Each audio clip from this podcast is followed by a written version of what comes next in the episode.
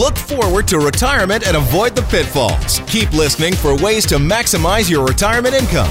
More Than Money with the Popowich Karmali Advisory Group, CIBC Wood Gundy, on News Talk 770. Lifestyle matters. It's more than money. I'm Faisal Karmali, my co-host here, Dave Popowich. How you doing, buddy? I'm great, Faisal. How about you? Good. We got a great show today. Uh, I, we're going to learn about something new, at least new for me, right? Uh, in the digital space, non-fungible tokens. Yep. Uh, phrase I'm not sure most people are familiar with, but something that is going to continue to catch headlines and attention, uh, I think, in the next little while. And we're going to talk about something that you're very familiar with, being emotional. I'm kidding. Emotional investing, how it can actually ruin your retirement we're going to definitely talk about that. And so this is turning into spring, spring turning uh, to, to, look into a different cycle happening, maybe in your backyard or maybe out there in the markets. Let's talk about some cycles. Cycles, my friend. Everything goes in cycles. Yes, and we've heard of a lot of cycles in the past, but this one's a unique one. Mm-hmm. Have you heard of the concept NFT? I have to say I have not. Yeah, you heard of N- NSF. That's yeah. what happens in yeah, your checking yeah, account. that's right. I keep getting your checks. Yes, right. exactly. So let's talk about NFT. This is a new hype. It's been going all around uh, uh, the media. There's been a lot of people's uh, uh, concepts. For example, uh, we've we've heard Gary Vaynerchuk talk about this. Mark Cuban, uh, Lindsay Lohan, you know Logan Paul. Yep very, very popular and celebrities talking about these types of things. So let's talk about it because there's going to be an, there's going to be some appetite for it. Well, let's talk about what an NFT is first of all. Let's start there, but okay. let's get the experts on. Before. No, I was going to say that, that's not for you and I to discuss. Absolutely. Let's start at the beginning, right? We've got Dr. Richard Smith. He's the CEO of the Foundation for the Study of Cycles. He's also known as the Doctor of Uncertainty. Dr. Smith, welcome to the show. Great to be here, guys. Thanks for having me. All right. Well, we got to start right at the beginning here. Um, why don't you give us a little bit of background on um, on what NFT stands for and what it is? Sure. NFT stands for non fungible token. Um, and uh, non fungible means that you can't exchange one for another and have them be exactly the same. Like if you take a dollar out of your wallet and I take it out of mine, we can trade them with each other and both of us will be happy. But for things that are not fungible, they can't just be exchanged one for another. Um, that doesn't work. So non fungible means it's unique and it's a token, meaning that it's a kind of cryptocurrency that leverages blockchain technology, um, which is a encrypted accounting ledger, the simplest way to think about it. And so it means that uh, it's validated and authenticated using blockchain technology. So, so Dr. Smith, where does this fit in the, the whole concept of cycles? Um, this is a new cycle or this is something new, but just maybe give me some perspective in the broader in the broader things with your study around cycles.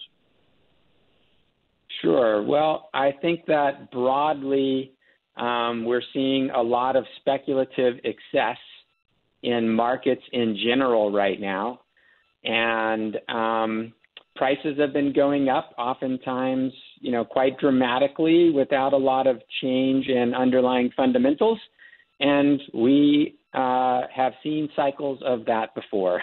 so, um, oftentimes, uh, you know, there every 10 years, every 20 years, literally, there are cycles, especially the first two years of every decade and the first two years of every second decade in particular are oftentimes uh, times of market correction. That's actually when I got started investing myself back in 1999 and 2000 and uh, went through the dot com bust. And, you know, it uh, feels a little familiar right now. They say, you know, uh, history uh, doesn't repeat, but it does rhyme. And so, you know, I think that um, while I am certainly uh, a big advocate and fan and investor in blockchain and cryptocurrency myself. Um, you know, I do think that what we're seeing in NFTs is part of the uh, you know the speculative um, fervor that's at work in the markets right now. Somebody else, another commentator, said they are both historical and hysterical, and mm-hmm. uh, I agree with that completely. Let's to understand more about how these NFTs work, you kind of have to understand how blockchain works. and you you've given us a, a, a description of an accounting ledger that's encrypted, but it's it's a bit yeah. more detailed about blockchain and why it's so unique, and it's been that technology that has really blown up for things like cryptocurrencies and so forth. Give us a bit more understanding of what does a block what does the what is the blockchain and what does it do? Well, I think uh, NFTs are actually a great example of the power of blockchain and crypto because it shows how the technology can be used um, for peer to peer exchange of value. And the disintermediation, I know that's a lot of syllables in one word, but you know, taking out the middleman, uh, in this case, you know, oftentimes between artists and their fans. So one of the NFTs that's getting a lot of attention right now is a special edition of an album that's been released by a new band called Kings of Leon. And um, some uh, buyers of the album are buying a special NFT version of the album that gives them a unique uh, kind of collectible edition with some special features. And through the blockchain, they're able to say, you know, to identify themselves as the unique owners of those special editions, and then they can go actually sell it um, to somebody else if they want directly. And that happens um, all online, and it happens peer to peer. So, so that's really interesting, actually, Faisal. So, so this Christmas, um, I let me see if I understand this correctly because I got a gift. You, you know which one I'm talking about. It was a gift of a um, um, a movie script uh, that I'm fond of by an actor that I'm fond of, and it was signed. And uh, the signature was, yeah. uh, uh, I guess, um, authentic or verified by another person. So this, in mm-hmm. this particular case, what you're saying is that that script in the blockchain could be provided with a unique identifier for all those verifications and assume that there's no or eliminate any potential fraud. Is that correct? Yeah. That's right. So, you know, it's not going to be a physical print with somebody's signature that, you know, has to be verified in some sense by somebody else and that you don't know it's forged. But for digital assets, you can uniquely identify them and guarantee that they're not forgeries using this NFT technology. Yeah. Do, do you see that this moving into a bigger market? And when you start talking about a unique piece of, of an item that's that's you own and you can trade it or sell it, it sounds like to me when I was a kid collecting uh, hockey cards, mm-hmm. and if you've got a rookie card of a yeah. of a professional athlete that's worth a certain value, if it's mint value, so on and so forth, you can sell it, you can trade it, you can, but it's yours and you have it in your possession physically. The blockchain is more of a electronical right. wallet of that. Um, it, it, do you right. see this actually morphing into something like that? Is that the cycle that we're heading to? You know, I think that that is the idea, and and that is the NBA is doing that now with their Top Shot series of videos that you can collect. For me, it was baseball cards when I was a kid. Um, so I do think that there's an analogy there. I'm I'm not completely sold on that analogy because, um, you know, these videos that are being sold on as via NFTs with the NBA, they are videos that you can go watch online. Uh, from my understanding, elsewhere, you don't have to own them to watch them, and you don't get any royalties from your ownership of an NFT, you know, uh, video uh, sports card, if you will. So, I, you know, it's a little bit of a mystery to me, but that is the idea um, that people are buying them because they think they'll be collectibles and that they can sell them for a higher price later on. So we'll see. So what's the mechanism then to um, uh, to get involved? Like, how do you create? How is an NFT created, and, and uh, what's that process like for somebody who's listening, listening audience here? Yeah, well, there's um, online marketplaces. You know, you can think of them kind of like a stock exchange.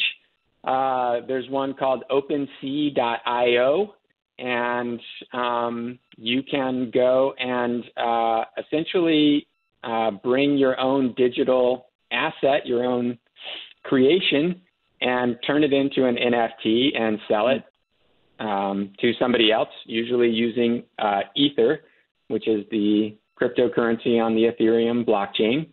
Mm-hmm. Uh, or you can bring your NFT there and sell it to buyers and sellers. I'm looking actually at the uh, site right now, and Kings of Leon NFT albums are selling uh, there. Apparently, trading somebody's bought at least one at uh, three tenths of an ether, which you know is at least several hundred dollars, which surprises me because I think they're selling them for like fifty dollars. Um, and from what I understand, they're selling them to anyone who wants to buy one in the next two weeks. So they haven't put like well, a certain, you know, fixed number of uh, that they're going to sell. Yep. Um, so anyway, it's a it's a brave new world. well, that's for sure. Listen, we've got to take we've got to take a quick break here, but uh, I want to talk about how you invest in the NFT and how you get involved uh, when we come back. But before we um, before we take off, it is a brave new world. There's so much change and so much going on. How do you build a foundation to make sure, Faisal, that you've got your your lifestyle locked in from a retirement perspective? Yeah, we're going to talk about how you actually fund your retirement for the rest of your life. And that is on Tuesday, April 20th, 7 p.m. live online. You need to register for this. So go to morethanmoneyradio.com. That's morethanmoneyradio.com to register. All right, let's learn how we can in, invest or get involved in NFTs after the break. You're on 770 CHQR and More Than Money. Welcome back here with Dave and Faisal on 770 CHQR and More Than Money. We're joined by Dr. Richard Smith, CEO of the Foundation for the Study of Cycles, also known as the Doctor of Uncertainty. We're talking about NFTs. Now, let me just get this right non fungible tokens. Correct. And take a moment to get that out properly. You know, there's been so many people looking at different ways of, re- of, of investing. Yeah. The typical stock and bond market is is one way, but right. there are other ways. Cryptocurrency has been a conversation, collectibles, art, and now these NFTs. Right. And the question always comes up: Well, then how do I get my piece of the pie? Right? Like how do I get it right for me, or what? You know, what what what do I have to know? Yeah. Right? So so we have Dr. Richard Smith, CEO of the Foundation of Study of Cycles, also known as the Doctor of Uncertainty. Dr. Smith, the question I have for you is how does someone, the general public, get in and start either investing in the technology of NFTs or actually these products that are available via an NFT? Well, I'm not aware of, of uh, any companies that you can invest in at the moment um, where you can invest in the technology itself. But if you want to actually buy some NFTs and hold on to them in the hope of that they'll appreciate in value, then you need to get a uh, a cryptocurrency wallet, a digital wallet, and you need to trade some dollars or uh, um, trade some dollars for some ether, and then you need to take that ether to a place like OpenSea.io and uh, buy some NFTs in this um, online marketplace. So it does involve a little bit of facility with this world of cryptocurrency, um, enough to open up a wallet and buy some ether, and then be able to go uh, trade that ether for some NFTs. So beyond this album of this band that came out, what other items are you seeing? Because I don't, I am not in front of the computer right now to to see this, but yeah. what other items are out there, and where do you see this heading towards? Like, is this going to be bigger and more and more items are going to be put on there that are that actually tradable? Like, I understand the NBA is doing what the NBA is doing just to test it out. Right. But at some point, this this might be a viable option for people to buy collectibles or certain limited items. Um, where do you see this headed? It might. I do think it's something that, uh, while it is something that I am very interested in and excited about, you know, I, I really love the idea of creators and their uh, fans being able to um, exchange value with each other directly, and I think that's part of what this does. Um, I do think it's something where people really need to read the fine print. It's easy to get caught up in the hype right now. There's a lot of attention on this, and things are going for what seem to be, you know, pretty extraordinary prices. I think one of uh, LeBron James's video snippet video basketball cards just sold for something like $250,000. Uh, Christie's is doing an auction of a digital art piece right now um, that is supposedly last quote was $3.5 million.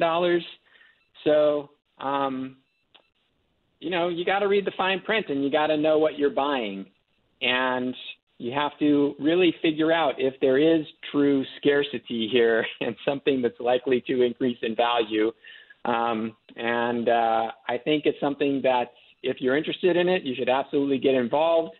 But at the same time, uh, it needs to be with money that you can afford to uh, not see again for a while. So I'm sure you all have familiarity with, you know, managing investments and taking advantage of speculative opportunities, but it's got to be with money that you can afford to lose. So on that point, let's let's broaden the conversation just a minute away from uh, NFTs because I want to go back to cycles for a moment, and maybe maybe you can yeah. speak to um, uh, to cycles again, whatever point in the cycle you think that um, blockchain or digital currency or NFTs might be in. But in general, what do people need to know about currencies um, relative to what you're seeing? Uh, not currencies, excuse me, cycles relative to what you're seeing today. Well, I think that um, we're closer to the cycle tops than we are to the cycle bottoms. I think that you know we're in a 12-year bull market coming out of the 2009 financial crisis, and um, people need to be aware of the possibilities of corrections. I think they're a real possibility. I think the cycles certainly indicate that risk. We saw Ray Dalio come out this week talking about his concerns about the marketplace. We saw Jeremy Grantham come out um, and talk about his concerns. You know, and then we heard Vlad Tenev, you know, new uh, um, wonderkind of Robinhood come out and call Charlie Munger elitist and uh, you know disrespectful. So that's the nature of the cycle that we're in right now. Um, you know, I think, uh, as I said before, history doesn't repeat, but it does rhyme. And so I think it's a time that everybody just needs to be uh, cautious and not overextending themselves. Um, not necessarily running for the hills, but uh, but certainly aware of, you know, that prices don't always just keep going straight up. Dr. Smith, in, in history, there have been times where people get ahead of themselves because of what's been out there. And we'll go back to the, the dot com era. People were getting very excited, yes. overvaluing certain companies and so forth. And then this little thing called Y2K came in, and people were scared about losing their their their information. There was a whole bunch of issues with the with computers and the world not working, and we're all gonna you know die and all this kind of stuff we're getting to a point right now where, although blockchain fairly new out there, there are some concerns that you could put all your life savings into into digital currencies and it could be stolen, taken away from you, and so forth. Is the safety of these collectibles and the cryptocurrency on these on this type of technology are are we concerned about that because we hear cases of that? Of course, that's going to be overblown, but what, what's the safety for an average American or Canadian to, to say, I want to get in on this and I know my money is safe? I think that that is always a concern about blockchain. It is an encryption technology. And for one thing, if that encryption is ever broken, then um, the whole game is over. So it is something that uh, you need to be careful about. Another thing is if you lose your keys, if you lose your your passwords, you can't recover it ever. It's gone. So it is something that you need to be careful with. I do think it has a place in uh, people's portfolios. It certainly had a place in my portfolio, and I've been very happy with it. But it's not something that I would be putting my life savings in uh, by any stretch.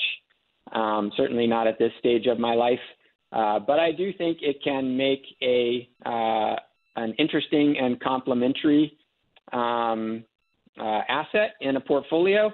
And I think if you really believe in the opportunities for people to interact and exchange value more directly with fewer middlemen, then it's a technology that you absolutely should uh, allocate some capital to because you're helping build the new world by uh, loaning your capital to this enterprise. And I think that's great. That should be part of what investing is. Dr. Smith, we have to leave it there. I want to thank you very much for your time. Well, thank you. Thanks for having me. Take care, guys. We've been joined by Dr. Richard Smith as the CEO of the Foundation for the Study of Cycles, as a doctor of uncertainty. And Faisal, there is some uncertainty in this area in new technology, but there's also uncertainty for people when they look forward into their future and what their retirement looks like, right? Running out of money, volatility in the markets, economic changes, everything that's going on puts a lot of stress on a person that's transitioning into retirement or living in retirement. And so we're going to show you our strategy on how you bulletproof your retirement. And that is on Tuesday, April 20th, 7 p.m., live online you need to register for this. So go to morethanmoneyradio.com. That's morethanmoneyradio.com to register.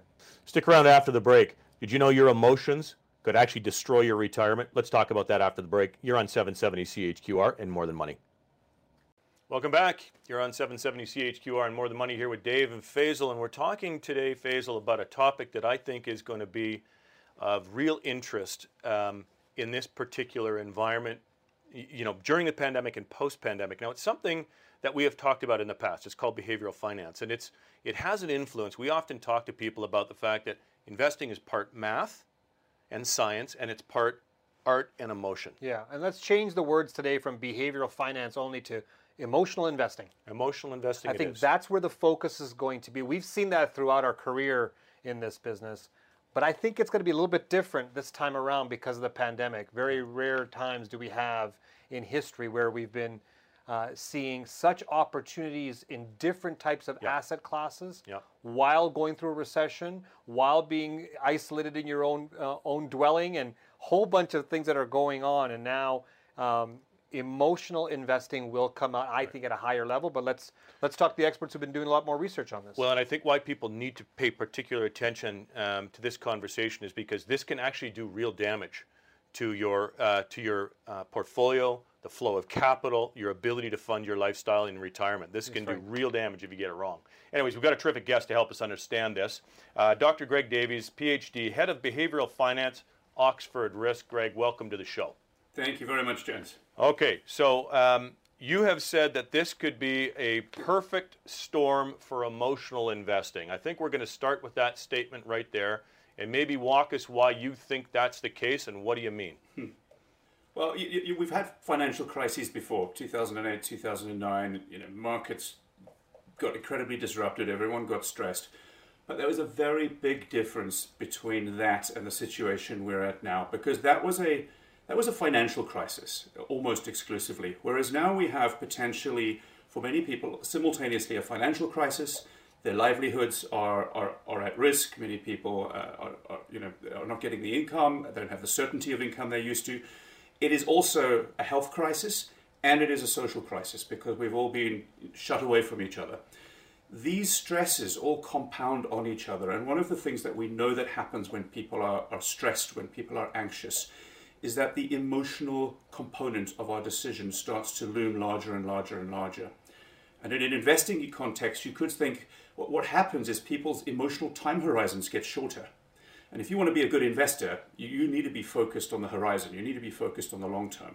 And the more our decisions are made around what makes me feel emotionally comfortable today, the more I'm going to be deviating from what is actually good investment decision making and good practice for my long term financial needs. So all of these stresses crowd in. Add to that, people are stuck at home. They've got time on their hands, there's, there's boredom. All of these things compound into this, this perfect storm. Greg, I, I've always heard from many of the experts in the market saying there's two things that push the market up or down fear and greed. And I want to challenge that with many of them. I think it's fear and fear of missing out. So I think those are the two that actually drive markets more. I don't think it's greed. Mm-hmm. I think people are afraid of missing out. And so we know, and, and your research has shown that the average investor loses 3% average rate of return per year over the long term because of emotional investing. And now your feeling is going to be even more given this, uh, this pandemic. Give us a bit more insight of why you think, first of all, where did we get the 3% from, and why you think it's going to be more this time around. Yeah. So the, the 3% comes from looking at reams and reams of academic studies and academic literature over the last decades about how our emotionally led decision making costs us money in various ways. But we can roughly think of this as coming in two big chunks. One chunk is the fear, very much closely related to the fear aspect, is uh, probably the biggest behavioral cost for most people is not what you do when you're invested. It's the fact that many people are too reluctant to invest in the first place. They leave money that they don't need for expenditure in the next couple of years. They, let, they leave it sitting in cash year after year after year after year. And the lost, the foregone returns from failing to invest for emotional reasons can, for many people, actually be the biggest behavioral cost uh, when it comes to doing the right thing with your money. The other component is when we are invested, we do what feels comfortable in the moment. That frequently means we overtrade. It means we tend to take on more risk when times are good and less risk when times are bad. And you really don't need me to sit here and tell you that you should be buying low and selling high, not the reverse. But our psychology leads us to do exactly the opposite. And that those those actions that we take along the investment journey um, cost us money in the long term because what we're doing is we're we're acting in a way that buys me the emotional comfort I need to get through today, but in doing so, I'm taking actions that are costing me money in terms of long term returns. And that is often thought of as what's called the behavior gap. It's the gap between the investment returns if I just invested my money in a diversified portfolio and sat tight. Doesn't take a great deal of skill to do that, but the average investor probably underperforms that simple buy and hold strategy by around one and a half to two percent per year for the money they put into the markets. Greg, let me just maybe you can expand on this um, about market timing. So uh, I get exactly what you're saying, and part of this sitting on cash often for people is this notion is I'm going to wait for a pullback or I'm going to time the market. But that market timing decision also happens all the time with investors when they see volatility, say in the stock market, they get scared, they sell out, and they're going to wait to get back in lower. And we know that they almost never do that, right? Because it's terrifying when it's low. They would rather buy high. And there's your scenario about, about buying high, selling low. So, what can you tell us about that market timing decision that people try to make as well? Well, for most people, and here I'm not talking about professional investors who, who are forced to be in the market and are forced to time. The, the, the thing that uh, a retail or a, or, or a household investor has that the professionals do not have, and it is a huge advantage, is they have the value of time. They can just afford to put money in and wait. They can sit out the ups and downs. Now, they can do that financially, but very often they cannot do it emotionally. And so, for a, a retail investor, a non professional investor, honestly, the best thing to do with regard to market timing is not to try to do it. Because, um, you know, when do I put my money in the market? There is not a single day in the whole of recorded human history where it would not have been really easy to find an excuse why today I should not invest. Because there's always something going on in the newspapers. There's always some, you know, some bad news. And what we find is that when people are sitting on cash uninvested, they lurch from one excuse to another of why today I should not get it in. And often those excuses are, I'm waiting for the right time. But how do you know when the right time is there? You, you, you simply don't, right? So it is much better to go, I don't have a crystal ball. What I'm going to do is I'm just going to put my money in. And for investors of this sort, frankly, an optimal strategy is one of benign neglect that put your money to work and then just leave it alone. Now, that is not emotionally easy to do because as humans we have this, this action bias. We, we, we think that um, if I'm invested, if all my money's in that market, I better be doing something with it all the time. Whereas in reality, frankly, the best thing to be doing is, is nothing for quite a lot of that time. Greg, we've seen a big rush of other types of investments that have been very popular during this pandemic and maybe even just before the pandemic one being Bitcoin or cryptocurrency, other ones being these meme stocks, maybe even a gold rush, if you want to call that to some degree. How did those types of investments get so popular uh, from a from a, an emotional perspective? And I can go back to even cannabis stocks when it first came out here in Canada, uh, where people were going saying just we have to be part of that, um, and that's where I get my FOMO idea, the fear of missing out. Tell me about more about how how it gets to this kind mm. of level where people are just going I get a lot more phone calls about cryptocurrency now than I ever have in history. And so why are people doing that now? So maybe you can give me some insight on where does that, that mindset or behavioral viewpoint come from? Yeah, I mean, one thing I might challenge there is the characterization of those things as investments, because um, a lot of the time the behavior we're seeing is not investing behavior; it's it's it's gambling behavior. But um, you know, the, the, two things that we've already drawn attention to: the fact that people have time on their hands and they're bored, and the fact that people are stressed and they have a shorter emotional time horizon.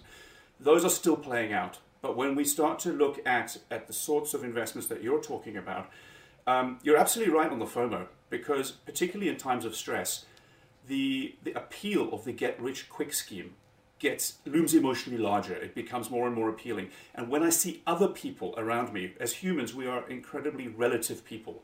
The fact that I maybe my investments may have gone up by 10% is not enough to make me happy if I see that my neighbor's investments have gone up by 20%. And so, absolutely, you're right, that FOMO is, is there. The other thing that I think plays on this is there is a very strong social element in this um, the effect of social media, the effect of information sharing in groups, in, in tribes, in like minded people. A lot of this behavior is people gain a lot of emotional comfort from belonging to a group and from following a herd.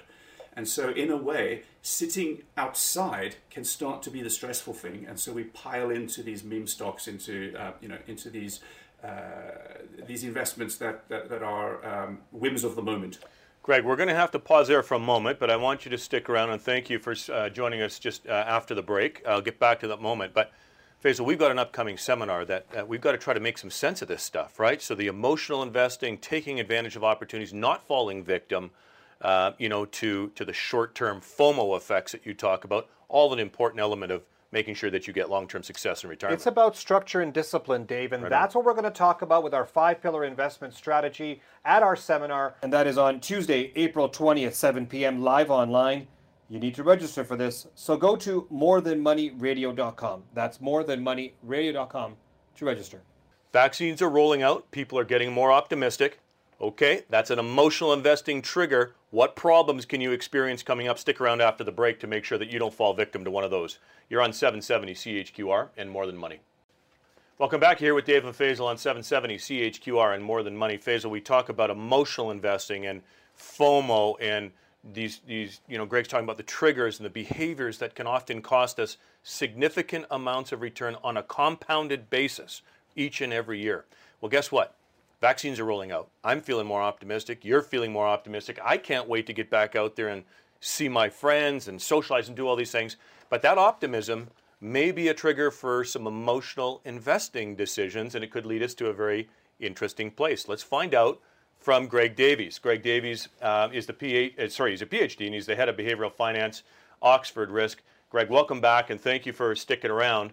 I am curious if we're talking about emotional investing, and people are, you know, emotionally getting ready. I mean, if I feel like if I'm normal, I'm ready to get back out there, start socializing, and feel better.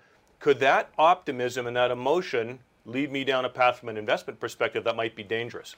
It, it could do. I have to say, I think the bigger danger here is less um, in the investment side and it's in the spending side. Um, there's, a, there's a big danger right that um, people are going to feel this optimism. They're going to, it's going to feel like the problem's solved and there's an enormous virtue yeah. to admitting to oneself that we don't have a crystal yeah. ball. And once you do that, the issue is not what can I predict coming around the corner. It's how do I make myself resilient to whatever comes around the corner. And one of the things that we need to do there is to make sure that you don't suddenly go out and start spending too much and, and, and your, your war chest of resilience that's going to get you through whatever might come up next dwindles away. So I think people need to be very cautious getting back and not going out on a big spending spree and going, well, hey, the world is the world is fantastic again. Um, I think there are investment dangers as well um, of people being optimistic. Um, although I, I actually wonder whether, on balance, the problem isn't more likely to be in the other direction. Because you already said earlier, after a crisis, people are out of the markets, they struggle to get back in. And very often, they wait and they wait and they wait. And then the markets have gone up, and then they think, oh, no, I'm too late and so you never get back in at all. I think possibly the biggest problem here is people not thinking through this in the sense of actually, I've, we, we know in the US, in the UK, cash balances on, the, on a household basis are, are much higher than normal. Now, holding some of that cash is quite useful, but actually getting it invested for the long term is even more useful. And I feel that there may be a bigger danger of paralysis here than there is of over optimistic surging back into the markets. We see paralysis come in, and at times like this, when we call it an economic recovery, mm. we also see an aggressive behavior with some.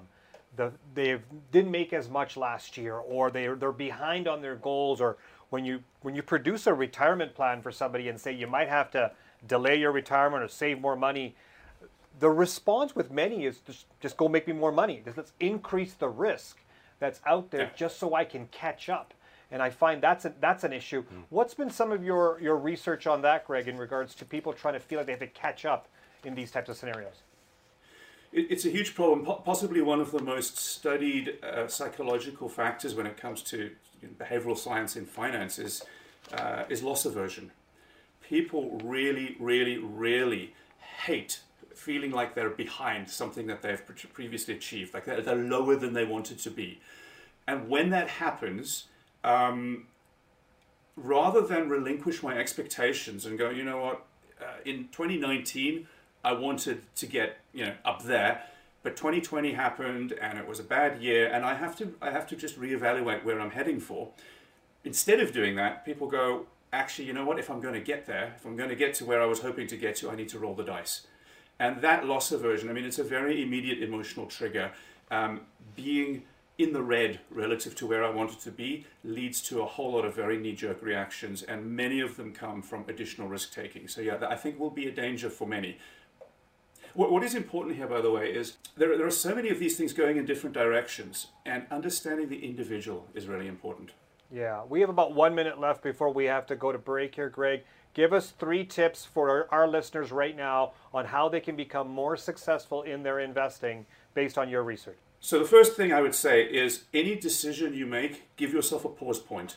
Never enact the decision that you've made immediately. Take a walk around the block, sleep on it overnight, phone a friend, whatever it is. Give yourself uh, give yourself a break there. Second thing is try not to look at the detail before you look at the big picture. There's information coming at us all the time. Look look big big picture first. And the third thing is um, try to focus all your decisions on a longer horizon. Our emotional horizons are short at times like this. We need to be thinking about our long term goals, and our decision making should come from that wellspring. Greg, well said. Thank you very much. We're going to have to wrap it up at that point. We appreciate you taking the time with us today. Best to you. We've been joined by Dr. Greg Davies, PhD, head of behavioral finance at Oxford Risk.